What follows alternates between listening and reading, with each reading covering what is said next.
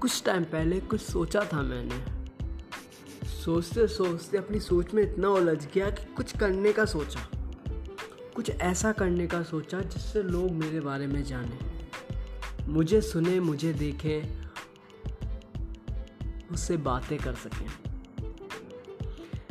So hey guys this is it's Abhi and मैं ला रहा हूँ आपके लिए यूनिक से यूनिक पॉडकास्ट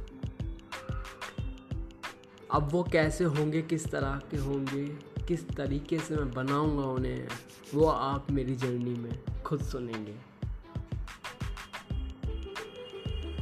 इतने सारे किस्से हैं, कहाँ ले जाऊँ? किसी को तो सुनाने हैं तो पॉडकास्ट पे क्यों ना गाऊं?